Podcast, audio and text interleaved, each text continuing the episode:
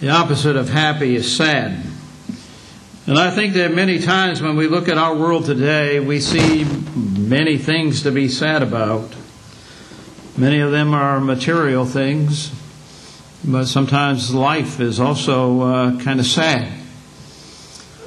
We look out in our world today and we can see many things that trouble a lot of us. You go to the grocery store and you spend a lot more money just now than you did just not too long ago, just to buy groceries or the necessities that you need in life. You stop at the gas station and it costs you twice as much as it used to, or almost.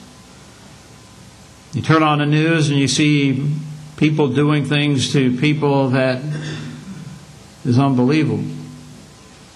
You see people that have to leave their homes and flee for their lives, families separated because of what people are doing to each other. And then we talk about sickness, death, and things that take place in this life. But here in this passage of Scripture it says, Happy is he whose help is the Lord and whose hope is in the Lord. Sometimes in this life we look at it the wrong way. We look at all the things that affect us physically.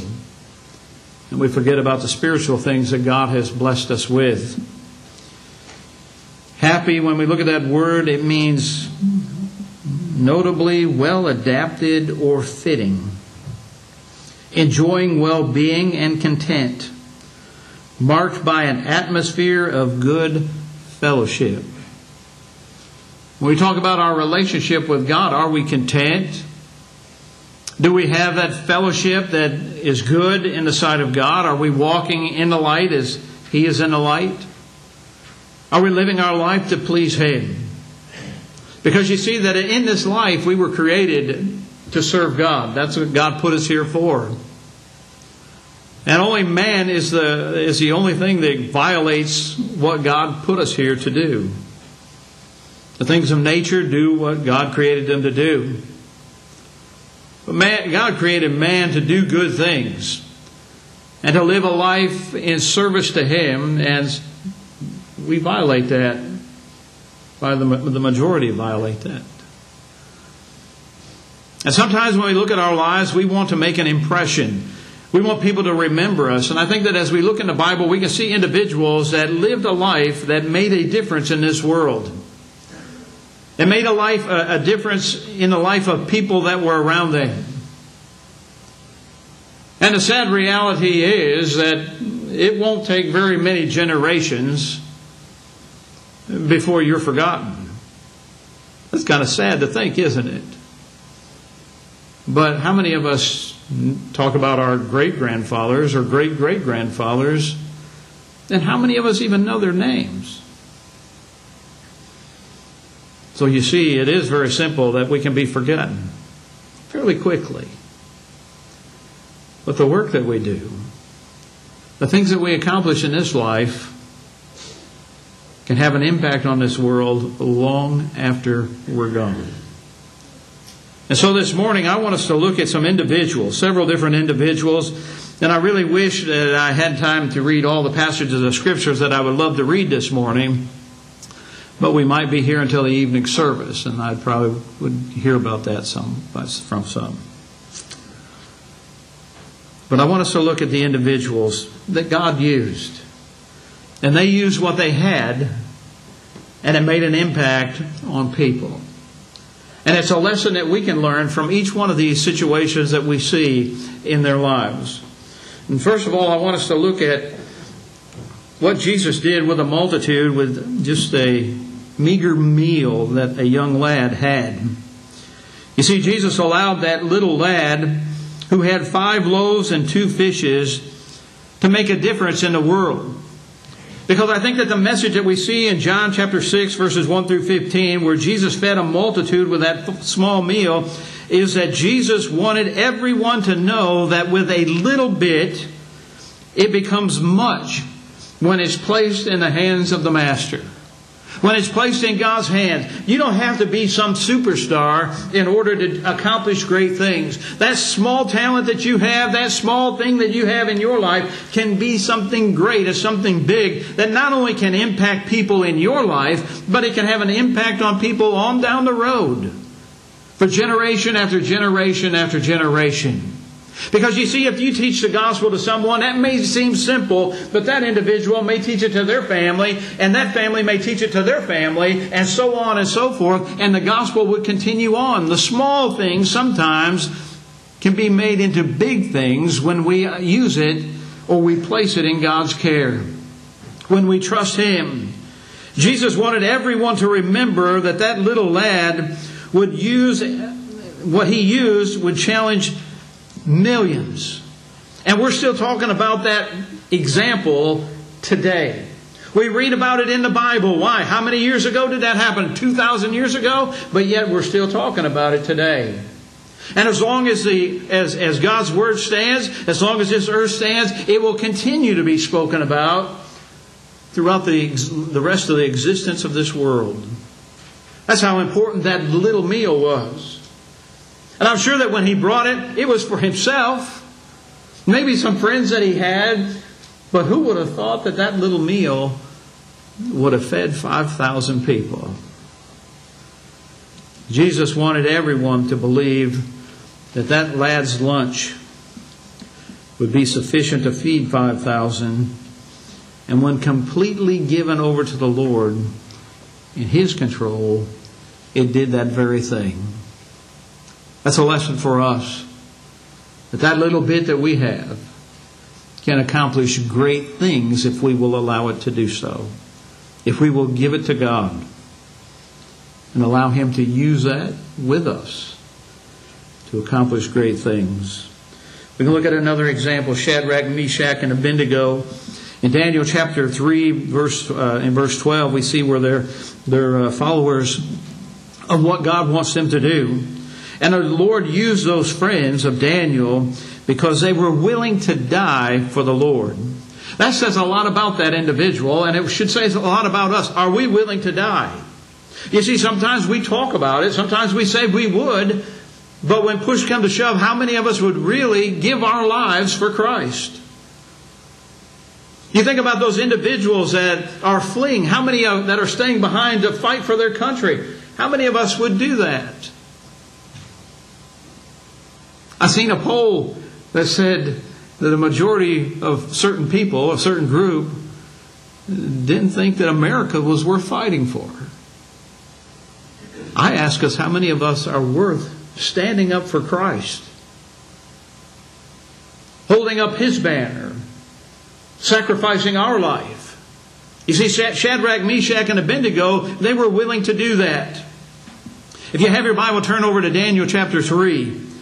In Daniel chapter 3, we'll begin reading at verse 16. because it says that Shadrach, Meshach, and Abednego answered and said unto the king, O Nebuchadnezzar, we are not careful to answer thee in this matter. If it be so, our God whom we serve is able to deliver us from the burning fiery furnace, and he will Deliver us out of thine hand, O king. But if not, be it known unto thee, O king, that we will not serve thy gods, nor worship the golden image which, ha- which thou hast set up. And so Shadrach, Meshach, and Abednego had made a decision long before this that they were going to serve God. That they were going to serve God no matter what the purpose was, no matter what was the consequences were going to be. And we see here that they're facing death by being placed in that fiery furnace. And we know that the furnace was fire and it was hot, and because the people that threw them in, that fire consumed them. They were willing to sacrifice their life. And the Lord used those three young men because they were willing to bring glory to God, even in their deaths, even in their suffering of public humiliation. They were willing to stand up and do what was right. We can look at another example with Caleb. The Lord used Caleb because he believed God for his promises. He believed what God had told them. And the question is do we believe what God tells us? Do we believe the promises that He's made to us? When He says, Happy is a man that has the Lord as his help and God as his hope, or the Lord as his hope and God as his help, do we believe that? Caleb and Joshua are remembered because they exhibited great faith, great courage, and obedience to God. They realized God's purpose and advanced His influence. Because when they went in and they spied out that land, that promised land that God had promised them, they came back with a good report. And they were willing to go in and conquer it. And Caleb was willing to, uh, to, uh, to be sent into that dangerous situation. And we can read about that in Numbers chapter 13, verses 1 through 3, and then verse 6. But Caleb was saved from death and destruction by God Himself in Numbers chapter 14. You see, the people wanted to stone him because he was telling them that they could take the land, that they could go in and do it. And he was doing what was right, him and Joshua both. But the people didn't like that message because they saw it as something that they were afraid to go in. In Numbers chapter 14, beginning in verse 5, it says, And Moses and Aaron fell on their face on their faces before the congregation of the children of Israel.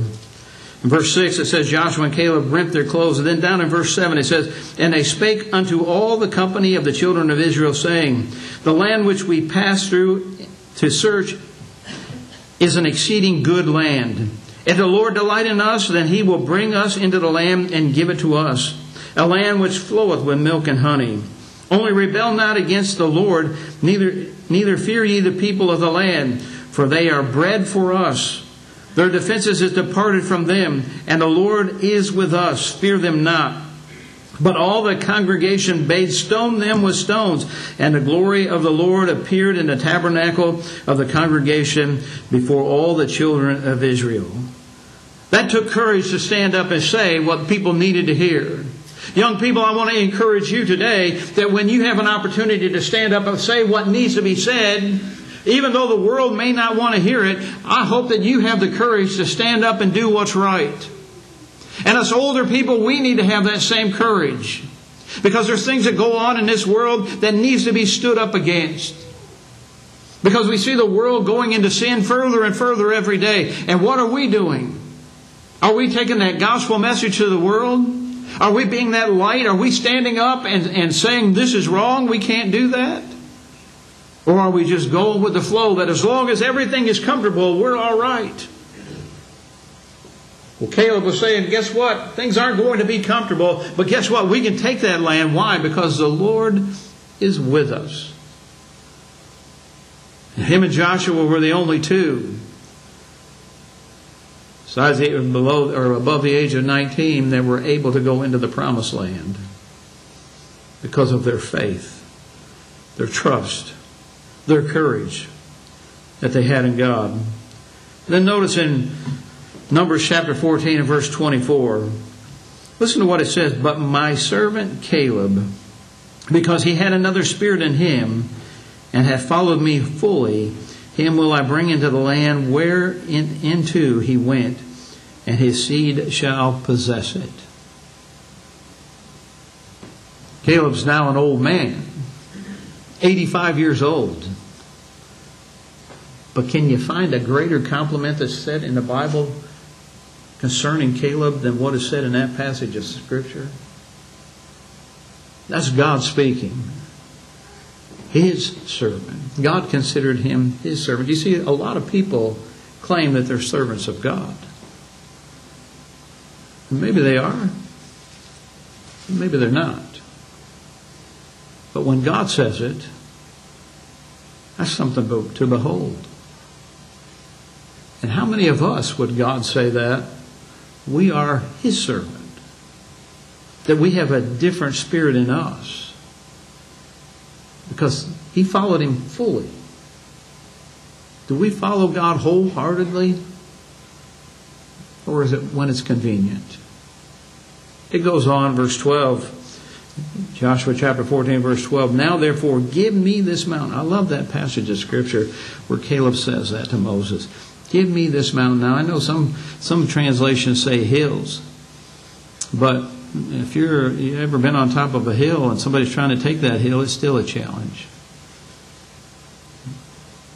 And if you can make mountains out of molehills, as I said in class this morning, guess what? This is a mountain. Because who's on that mountain?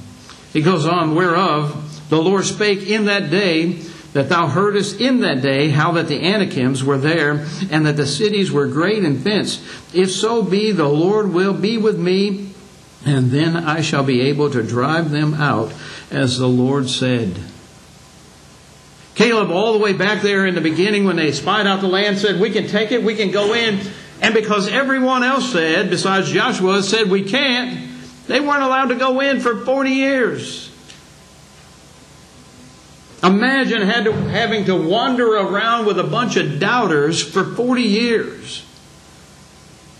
And then the time comes where you can go in, and what do you want? Do you want an easy path? No, I want to go where those people that scared everybody else, I want to go there. Because the Anakims were the giants that everybody had noticed and compared themselves to grasshoppers. And so Caleb says, Give me this mountain. I want this mountain. I want this hill. And if God's with me, we'll take it. That's the attitude that we need to have. And how could I not mention Joseph. The Lord used Joseph as a young man because of trust and his loyalty to God Almighty. He was sold as a young man by his brothers who despised him and hated him and wanted to kill him, but we've talked out of that, but then they sold him into slavery. We see him rise up in Potiphar's house. We see in Potiphar's house that Potiphar's wife made advances to Joseph. Joseph is in a strange place. No one would have known if he'd have given into it. None of his family would have known it. But he realized that God would know it. And he was of such character that as he lived his life, he knew that God was watching over him. And I'm sure that he had some difficulties in his life as he was sold into slavery and in a place that I'm sure that he did not want to be, but yet the Lord was with him. And he remembered the Lord in everything that he did. And he didn't give in to those advances. And he ended up being cast into prison. Another example for young people today that just because mom and dad don't know where you're at or don't know what you're doing, you know what you're doing, and you know God knows what you're doing. And so be determined to do the right thing no matter what. Be that example. Make a difference not only that will affect your life today, can affect others in the future. We're still talking about Joseph thousands of years later. And then he was put back in prison, and eventually he rose up in Potiphar or in uh, Pharaoh's house, where he became second in command only to Pharaoh. And then those brothers that sold him into slavery came to see Joseph because they needed corn. And eventually they got corn, and Joseph was revealed to them, and then their father died. And they were afraid that Joseph was going to get even. But Joseph remembered who his master was. He remembered his purpose in life. That all those bad things that happened had happened for a reason. It had gotten him into the position that he was in. And he told his brothers when they came and told him that their father, you know, wanted them to wanted him to treat them kindly. Joseph said, Am I God? You meant it for evil, but God meant it for good. What an attitude to have. How many of us look at some of the difficulties that we go through in this life and see that it accomplished good, that there were good things that came out of it? Joseph is a tremendous example for us of how to make a difference in people's lives. And how many of us look at Joseph and say, I want to be like Joseph? I want to have that attitude.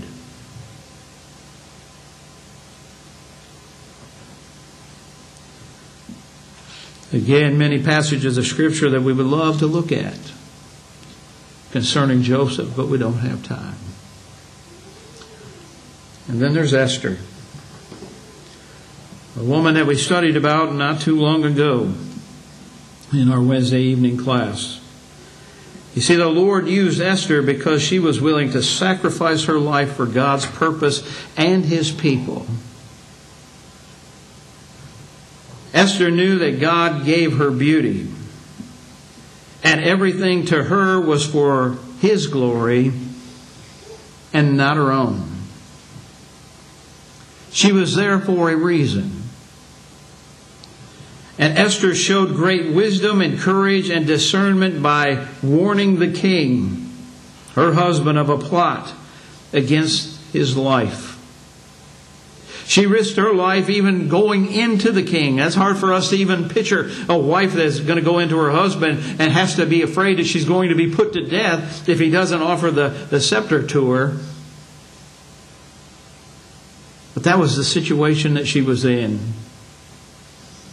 And Esther gave the credit for the deliverance of her people and her life to God instead of using it for her own glory. And that's really the difference that we see in many people in the, in the Old and in the New Testament. That it wasn't their glory that was to, to be accomplished, it was God's glory. That these individuals were used by God to serve a purpose and to glorify His name. And because Esther was willing to sacrifice her life by going into the king and telling him what was going to happen, she saved his people, God's people, from certain death. And she's an example for young people today and for others, all of us, to realize that there are times that we may have to put our life on the line that we may have to stand up and maybe we, we lose a job or maybe we lose something else. But Esther was willing to do it, and she's a tremendous example for us. We can look in 1 Samuel, and we can see that David, when he was young, he believed God could use him to conquer all kinds of giants. And we know that on occasions that David uh, ran out into the battle to confront Goliath. And when he confronted Goliath, what did he say? He'd killed a bear, he'd killed a lion with his own hands. And he wasn't afraid to, to, to stand up to Goliath. Why? Because Goliath had, in, had defiled the armies of God, God's people. And David faced and defeated that lion and that bear because he knew that God had given him great strength and the skill that he could use to glorify God. You can read that in 1 Samuel chapter 17. David faced and defeated that lion and that bear because God had given him that strength. And so he was willing to go up against Goliath with just a sling and five stones because he knew that God was with him. You see, David was chosen by God to be the king of Israel because he was willing to build God's kingdom as opposed to his own kingdom. He realized where and what his purpose was. Did he make mistakes? Yes, he made mistakes. He made some awful mistakes. But he was a man after God's own heart, the Bible tells us. And he stood up to that Goliath and he killed him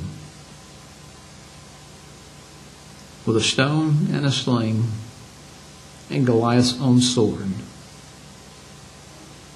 A man who stood over nine feet tall can you imagine an individual like that?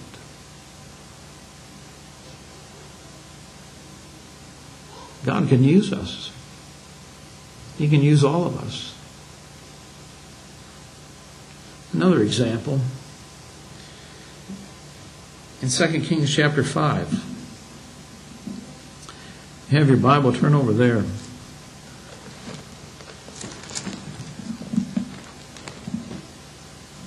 In 2 Kings chapter 5, it says, And now Naaman, captain of the host of the king of Syria, was a great man with his master and honorable. Because of him, or for by him, the Lord had given deliverance unto Syria. He was also a mighty man of valor, but he was a leper. Here we're talking a man of great caliber, great strength, great reputation, strong, powerful, but he was a leper. In verse 2, and the Syrians had gone out by companies and had brought away captive out of the land of Israel a little maid, and she waited on Naaman's wife. Here's a young girl who's been taken away from her parents or taken into this situation as a captive. What would you do in that situation? What would you do? Would you be happy? Would you be angry? What would be your reaction? Well, I don't know how she started off, but I know that there's something different about this young lady. Because next it says, verse 3 And she said unto her mistress, Would God my Lord were with the prophet that is in Samaria, for he would recover him of his leprosy. And one went in and told his Lord, saying, Thus and thus saith the maid that is in the land of Israel. And the king of Syria said, Go to, go, and I will send a letter unto the king of Israel. And he departed and took with him ten talents of silver, six thousand pieces of gold, and ten changes of raiment.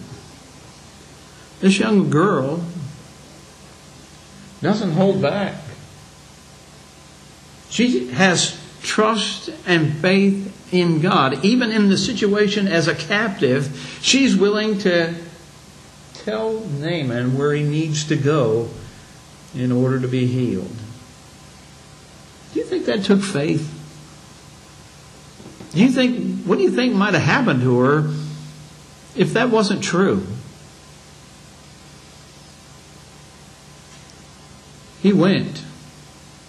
And if you read the rest of the story, you know that he became angry because he didn't kind of get the response that he thought he should get from the prophet, and he became angry. And sometimes we get upset with what God's word says because we don't like the message.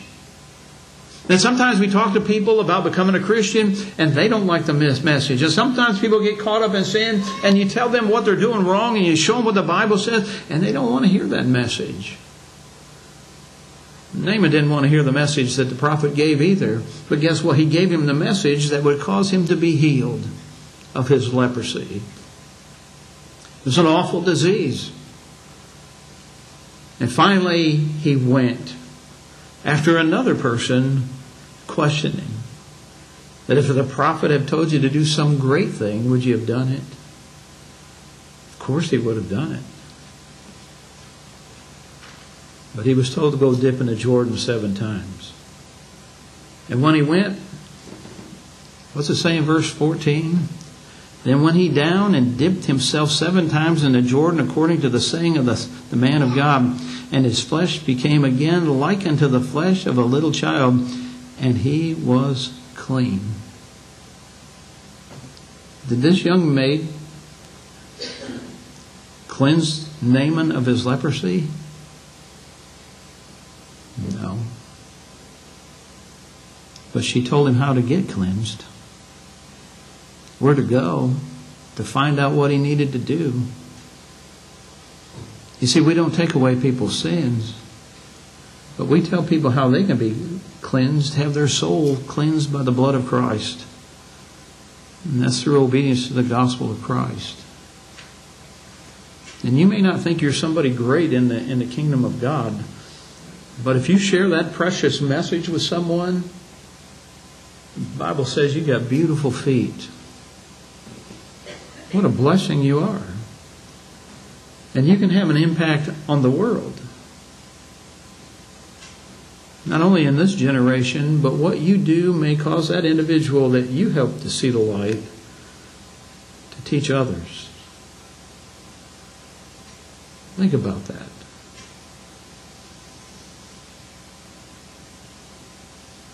His flesh became clean as a little child. How, soul, how clean does our soul become? When we go down in that watery grave of baptism and we come up because we've been cleansed by the blood of Christ. Think about it. And then last, the Lord used his disciples. Try to imagine that many of them were very young. And they were willing to leave all and to follow Jesus. Which is what we've been talking about quite a bit this year that we need to follow Jesus. The real Jesus. And they left what they had immediately. Peter, Andrew, James, and John left their families and their uh, profession to follow Jesus. And the Bible tells us, I got partial verses up there on the screen, but they tell us that they did it immediately. But the Lord used that group to tell us and to show us what we're to do in the Lord's church. That Peter preached that first sermon on the day of Pentecost, and the other apostles preached. And because of that sermon, what was preached and what they heard, and their obedience to that message, the Lord's church began. And then we see in other passages of Scripture of how it's to be molded, how it's to be shaped, the pattern that God wants us to follow in that church. And so the church that Jesus said He would build, He used those disciples to teach us that message. And then others that they taught shared that gospel message with us. I think we get the idea that we don't have to be someone great in the kingdom of God to do great things. But we should be happy to know how God has blessed us with abilities to speak, to do, to go out into the world and take that message so that people can hear the good message and be saved. Whether you're young or old, the primary purpose for us is to plant that seed so that the church, the kingdom, can grow. And that we can grow as individuals when we put God's word in our heart.